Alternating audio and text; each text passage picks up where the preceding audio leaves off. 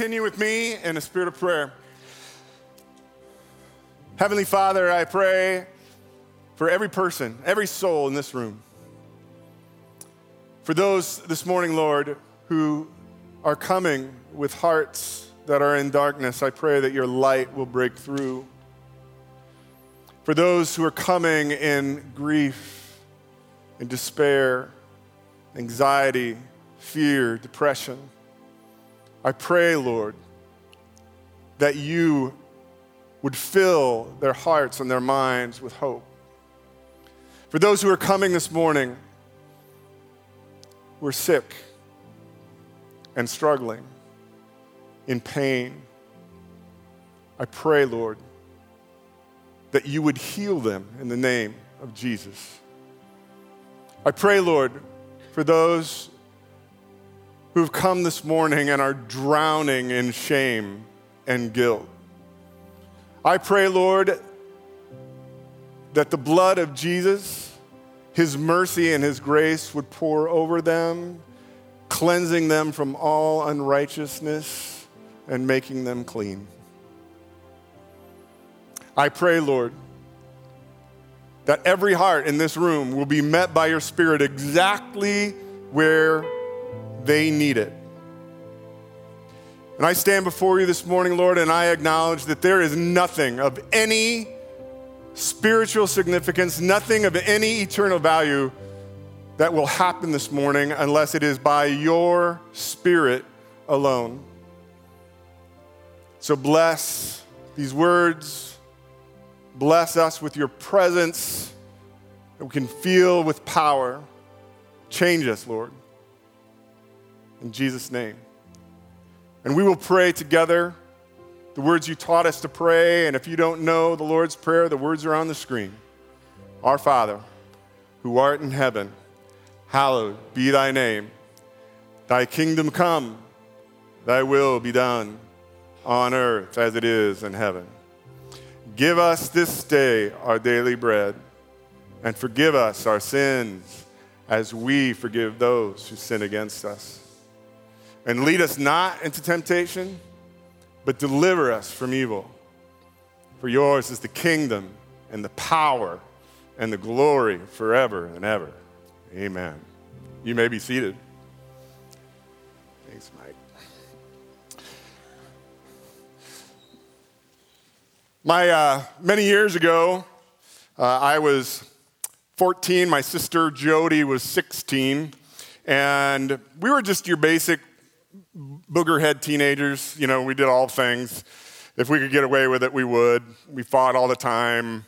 And it was the first weekend that uh, my, my parents left us home alone for the weekend. My dad's right here in the front row, so he can testify to this. And they were going to Le Mars, Iowa to visit Grandpa and Grandma, and we were left home alone. So we got the litany of the rules, you know, for the weekend. And of course, we, uh, we knew we were going to completely ignore them. And I, I remember that it was really only a few friends that we invited over. But you know, small towns and high schools, word spread. Vanderwell's parents are out of town. Everybody at Vanderwell's house. And people just kept coming and coming and coming. And then, of course, people brought alcohol. And I don't know exactly when it was that I knew things were out of control. I think it was when members of the football team got a ladder and climbed up on the house, the roof of the house, and challenged each other to see who could successfully jump from the house to the detached garage roof. Yeah, neighbors would never notice, right? Yeah. A couple months later, my sister and I, uh, we gave our lives to Christ. We prayed a prayer. We're in a church just like this, and we walked, came down to the, the front, and got down on our knees, and we prayed a prayer and asked Jesus to come into our lives and be Lord and Savior, and we surrendered our lives to Christ. And it was a couple of months later that my parents, again, dad can can share the story, testify to this, but a couple years, uh, months later, my parents we're going, what has happened to our children? Tom and Joy could hardly stand to be in the same room together. They're typical teenagers. Fight, bicker, great, argue. And all of a sudden, they, they're just so loving and kind to one another. These are our kids that, man, you know, everything in their life has just changed. They were disobedient rebels, having parties when we were gone, and now they just, they become, we tell them what to do, and they're like, yeah. And they do what we ask. And something had changed in our lives. And it was that change that birthed a spiritual renewal in our family. So here's a question as we start this morning for our neighborhood groups. Can we get the uh, question up on the screen here? As we get together uh, uh, with people just around you, here's the question Have you witnessed a positive change in an individual's temperament or behavior resulting from their faith, their relationship with Jesus Christ? Somebody you know personally. Now, it might be you, and that's awesome, or it might be somebody that you know. So get together in your groups and share who you know who has changed because of Jesus. Go ahead. All right, let's uh, bring it back in. We're thinking about, about change. This is the first Sunday in Lent, and we're thinking about change. I don't know if we have any Yellowstone fans in the room. Any Yellowstone fans? Yeah. We were about, about part of the way through the season, and the, and the, the, most amazing character in, in the show Yellowstone is Beth Dutton because she's just this brash, raw, foul mouthed, cigarette smoking, hard drinking, oh, force of nature. And about, about, it was about halfway through the first season, and I, it struck me. I looked at Wendy and I said, You know what, Wendy? Beth Dutton is you without Jesus.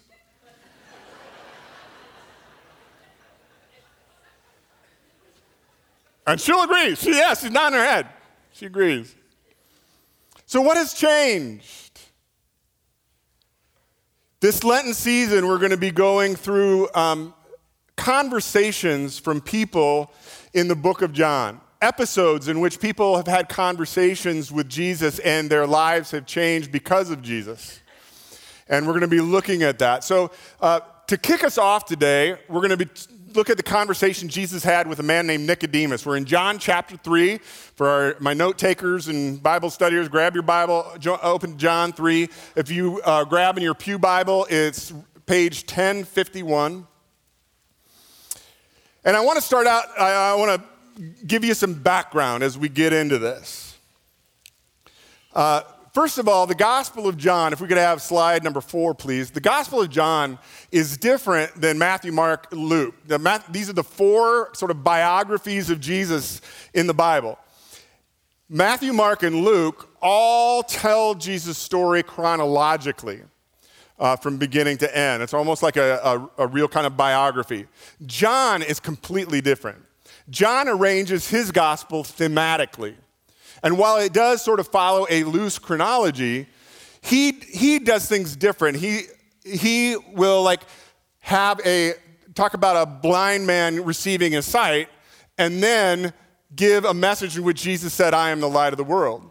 He tells the story of Jesus feeding the 5,000, and then about Jesus saying, I am the bread of life. So he, he's using God's, uh, Jesus' words and his actions to tell and, and something specific about Jesus and about us.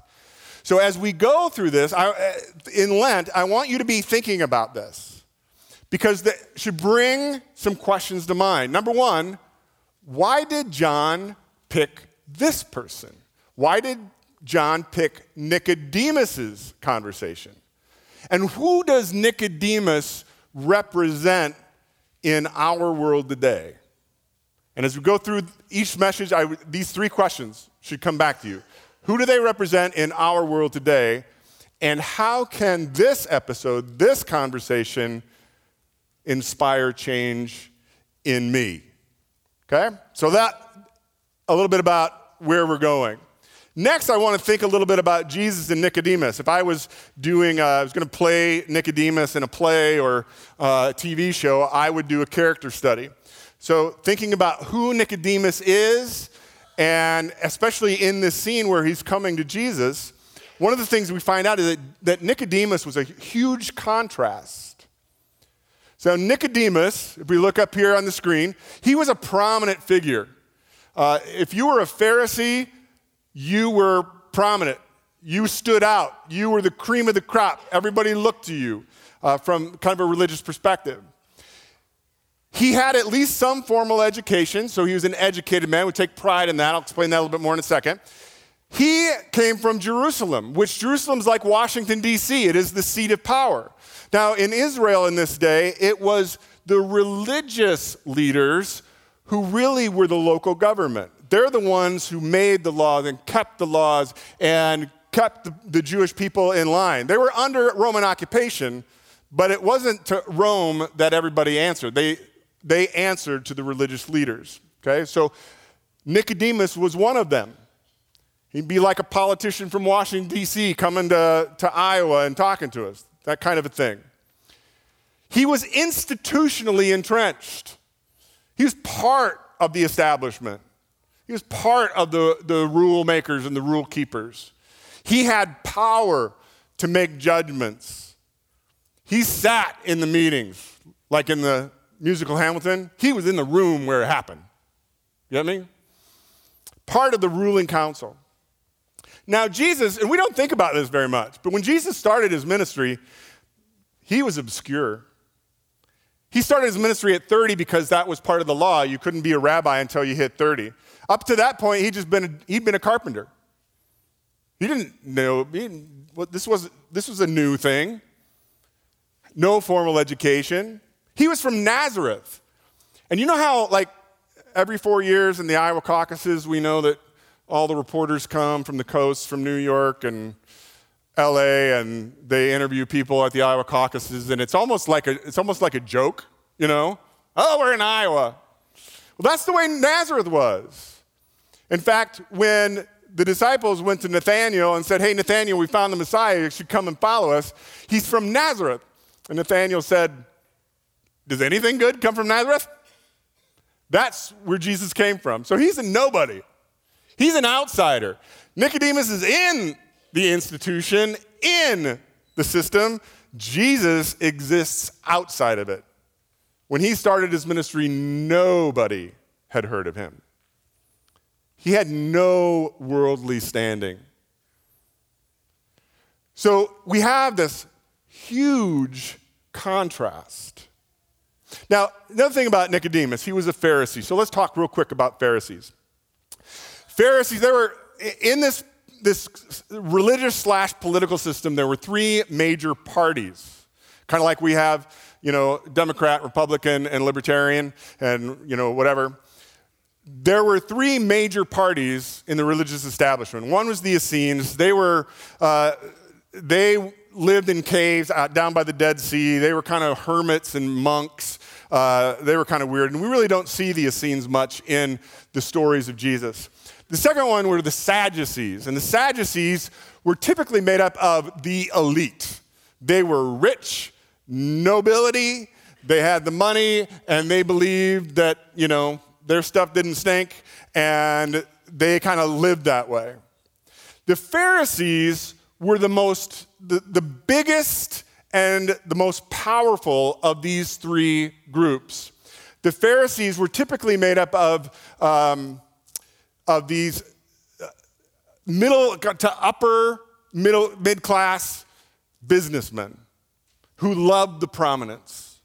Okay, they loved being prominent. They loved from the what they wore on their robes to what they said and how they conducted themselves in, in society they uh, were prominent, wanted everybody to know that they were awesome and they were great. The, uh, the way that the Pharisees were structured was that even if you didn't have any formal education, there was a hierarchy of Pharisees. And so the highest one was the scribes. And the scribes were formally educated lawyers, not in, in civil law, but in the law of Moses Leviticus, Numbers, Deuteronomy. They were experts on Moses' law. And so they would teach those underneath them. And then uh, we don't know if Nicodemus was a scribe or if he was somebody underneath that. But even then, would, they would take what they learned about the law from the scribes and they would go out and they would teach everybody in the synagogues uh, in the various towns uh, around Israel. And so they were the teachers, they were the ones that people listened to. But it was really more like they weren't uh, so much, uh, yeah, they weren't so much teachers as they were tattletales. You know what I'm talking about? They're the, they're the ones that would be looking for people to do things wrong and then get on their case and condemn them.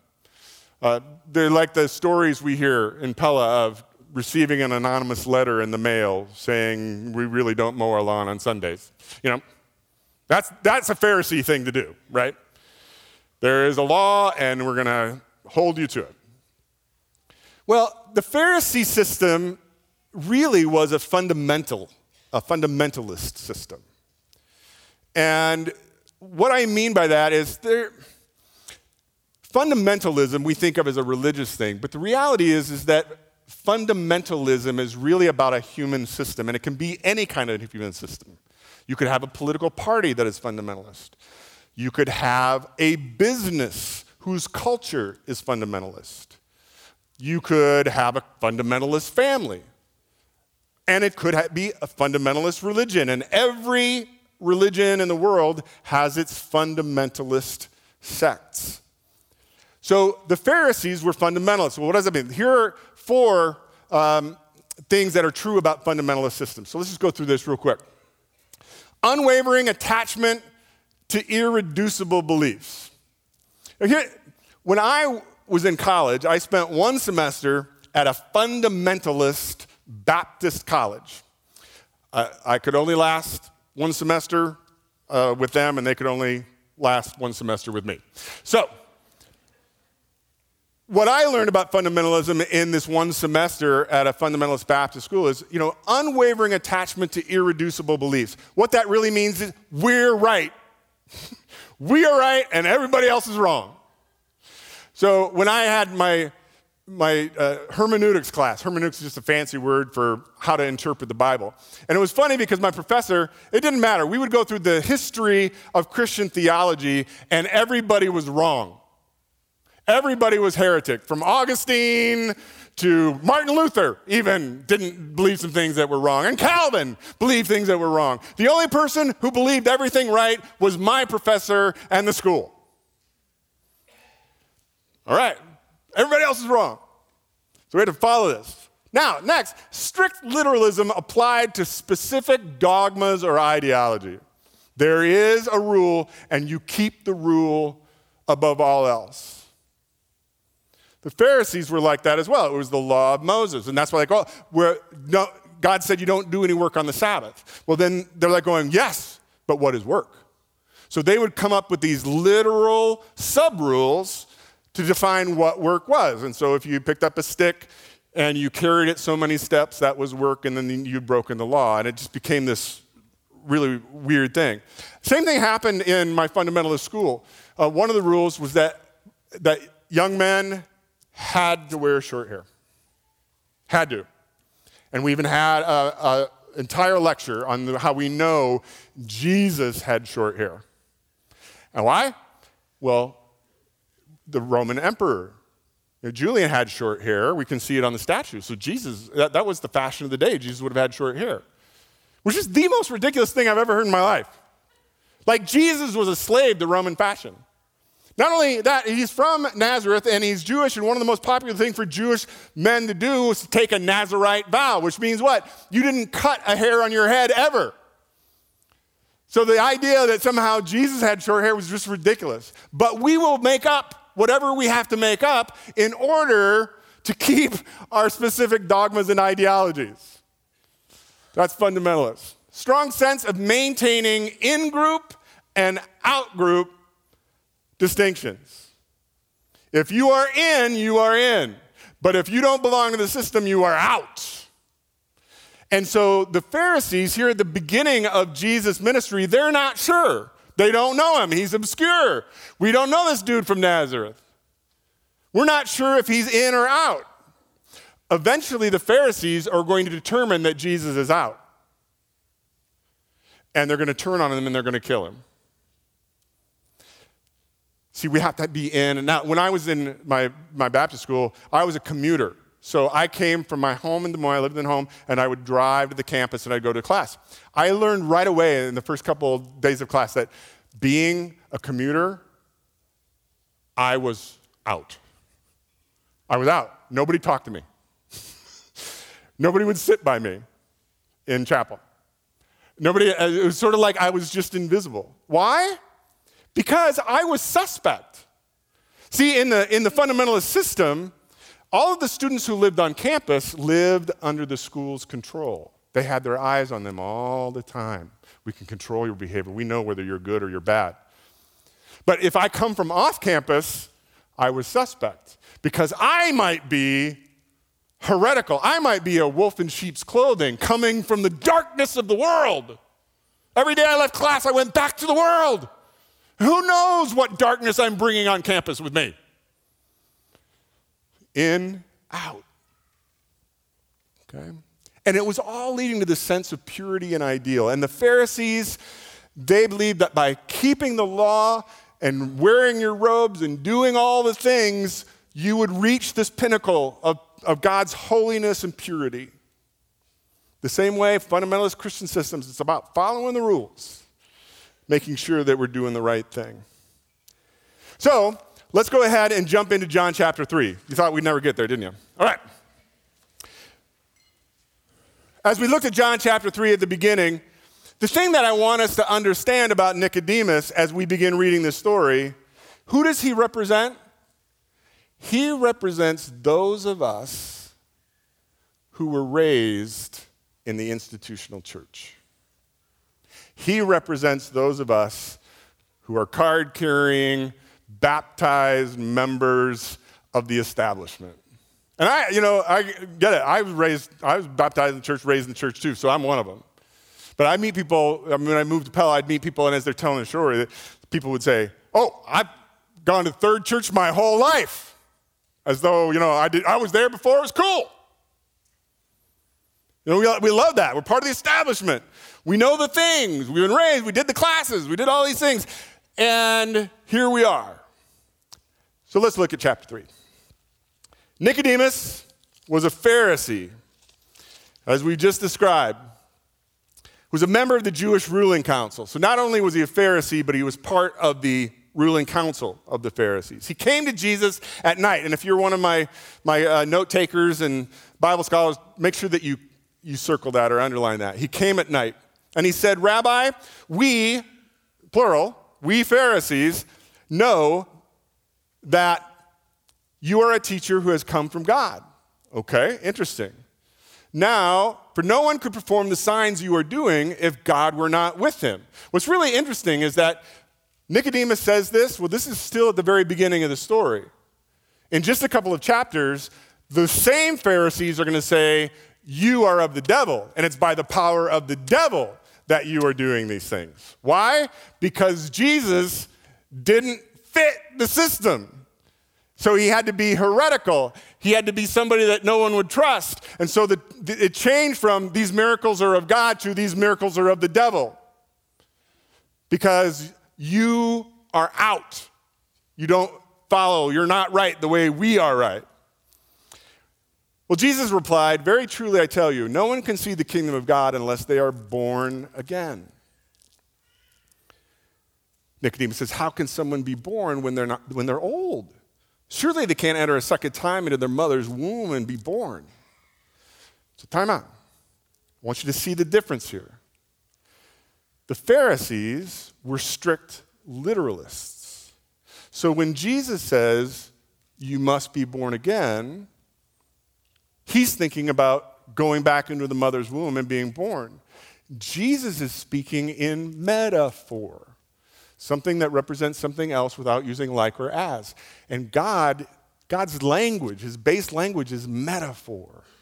Through the entire Bible, he uses metaphors to describe who he is. And so we now have this disconnect because the fundamentalist literalist is not understanding the Son of God who is speaking in metaphor. Jesus answered, Very truly, I tell you, Nicodemus, that no one can enter the kingdom of God unless they are born of water. That's the physical. The water breaks, the baby's born, and the spirit, capital S. There are two births water and spirit. Flesh gives birth to flesh, spirit gives birth to spirit. You shouldn't be surprised at saying you must be born again. The wind blows wherever it pleases. You hear its sound, but you cannot tell where it comes from or where it's going. So it is with everyone who's born of the Spirit. Now, what Jesus is saying to Nicodemus is something that, that you might not get in just reading the story. See, the Hebrew word, he's a literalist, he is of the law. They're the ones who are the teachers of the law. And the word for spirit, both in the Hebrew and the Greek languages, is breath, wind ruach, pneuma. So Jesus is basically saying to, look, spirit of God is like the wind.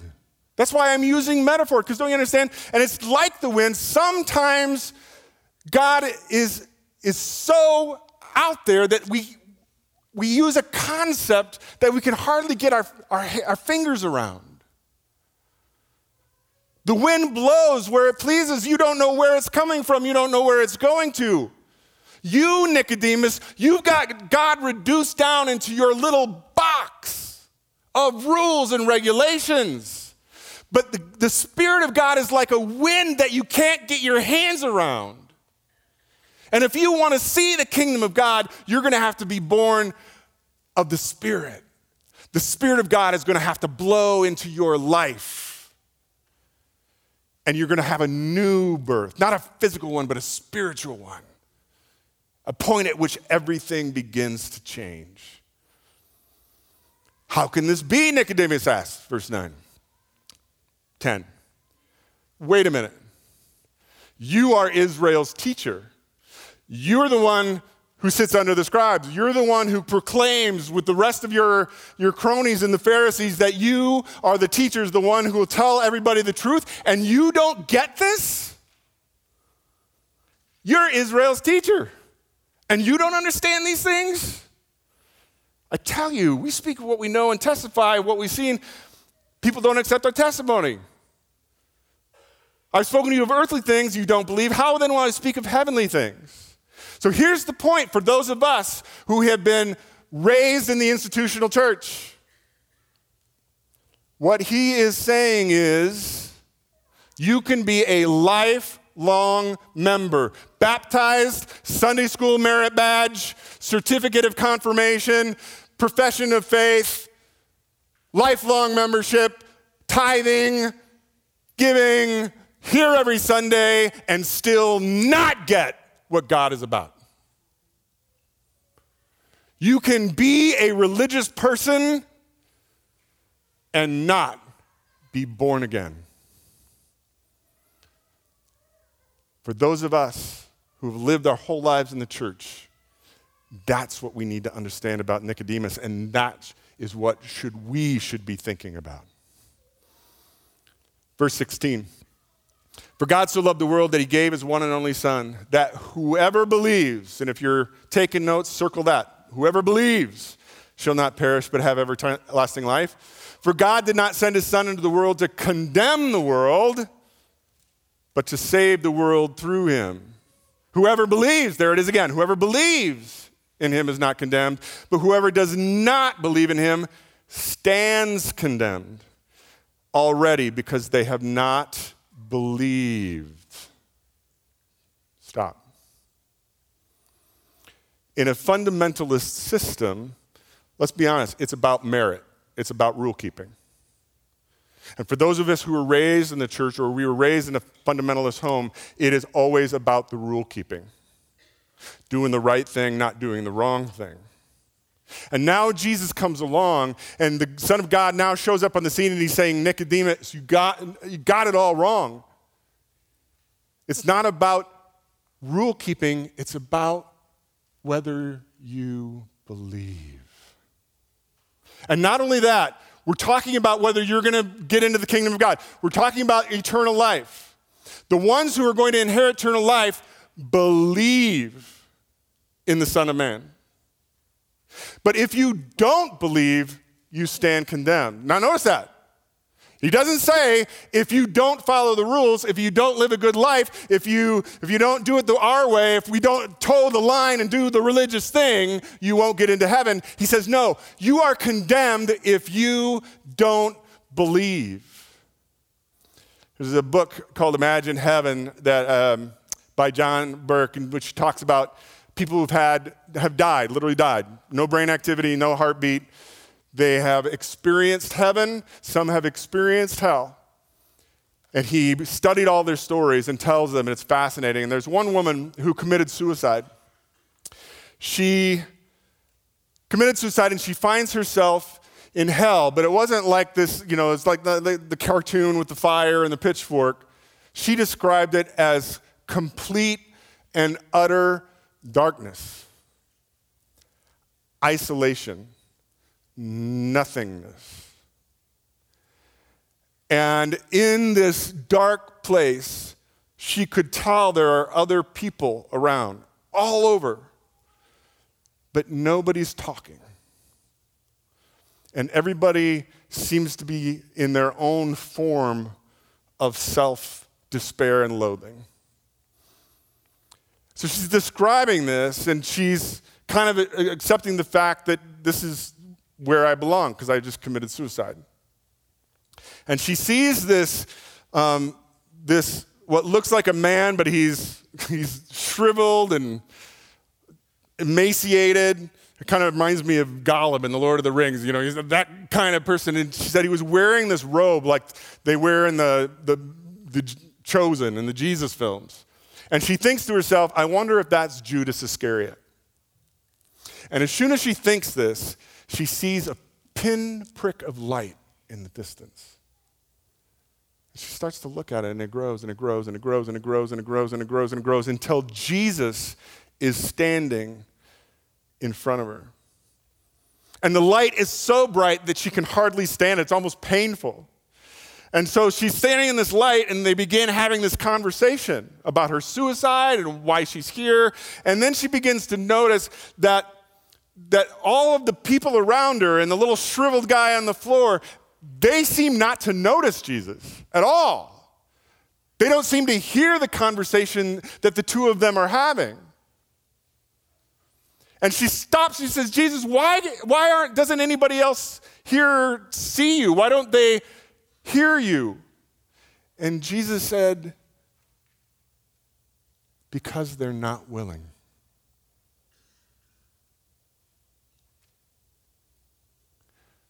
Whoever doesn't believe stands condemned. Not by what they've done, but by their unwillingness to believe. And then she said, Why are you here for me? And Jesus said, When you looked at that one and said, Maybe that's Judas Iscariot, there was just this glimmer of hope that you might believe. So I've come. And now I am going to send you back to your body, back to your life. And it's a new birth, a spiritual birth. And from here on out, your life is going to be different.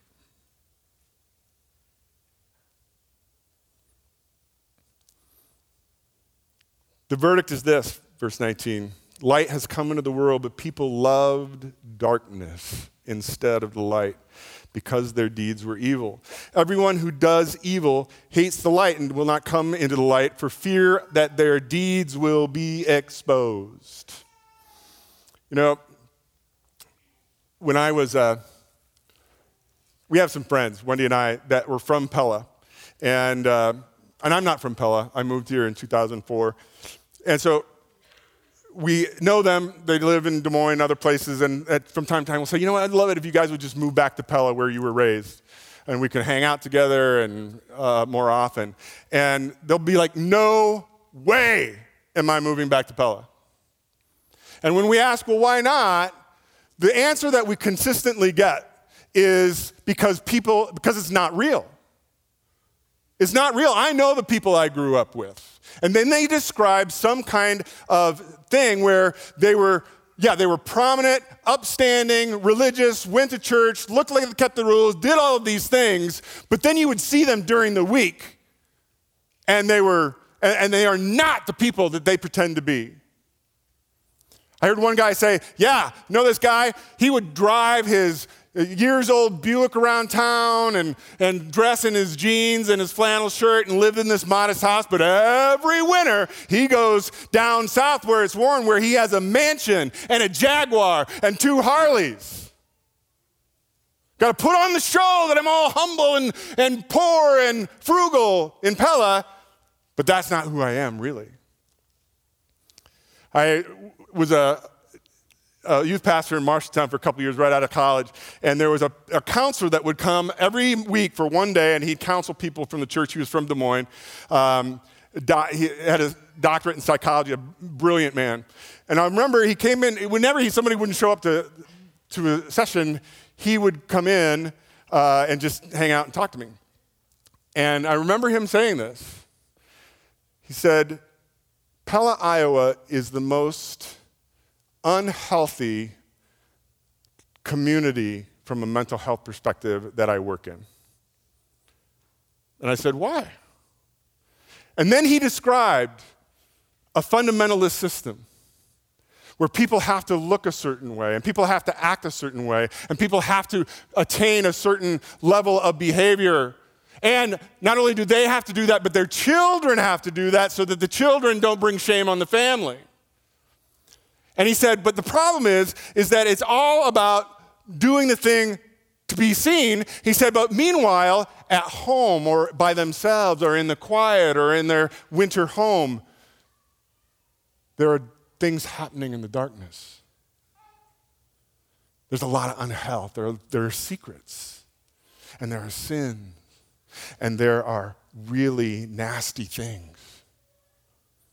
But we can't expose them to the light we have to keep up our appearances. And the more we hide those things and stuff those things so that nobody sees them, my counselor friend said, all of a sudden you're living two lives. So Jesus comes to Nicodemus and he says, Look, but whoever lives by the truth comes into the light. Now I want you to notice that back in verse 2, Nicodemus came at night in the darkness. Didn't he? Because he didn't want anybody to see him coming to see Jesus. And Jesus ends his conversation by saying, Nicodemus, do you want to be part of the kingdom of God? You've got to expose the darkness to the light. And you have to walk into the light. And how do you do that? By believing by having a new spiritual birth. So, Nicodemus. What does Nicodemus inspire? How does he inspire change in me? Quick, I'm going to ask the worship team to come on up. Number one, believe. It's not about behavior, it's about whether I believe. It's about whether I have embraced the gospel and invited God's Spirit into our heart. That's what spawns rebirth. More humility. This whole book is about humans that get it wrong. we like to think that we have it all right. But Nicodemus reminds me that I have to be humble about the fact that I, even I, God may not always fit inside my little box. In fact, number three, I need to embrace the mystery. God does exceeding abundantly above all that we can ask or imagine. So if He's beyond my imagination, then there's mysteries that I don't even get. And I need to understand that. And we need to love more because Jesus came not to condemn, but to love us to salvation. As we worship, elders and deacons will be here for communion. We're going to have prayer uh, ministers here. If you need a rebirth this morning, if you need a spiritual renewal, come down, talk to our, our prayer warriors, and and they'd love to pray with you and begin that process today.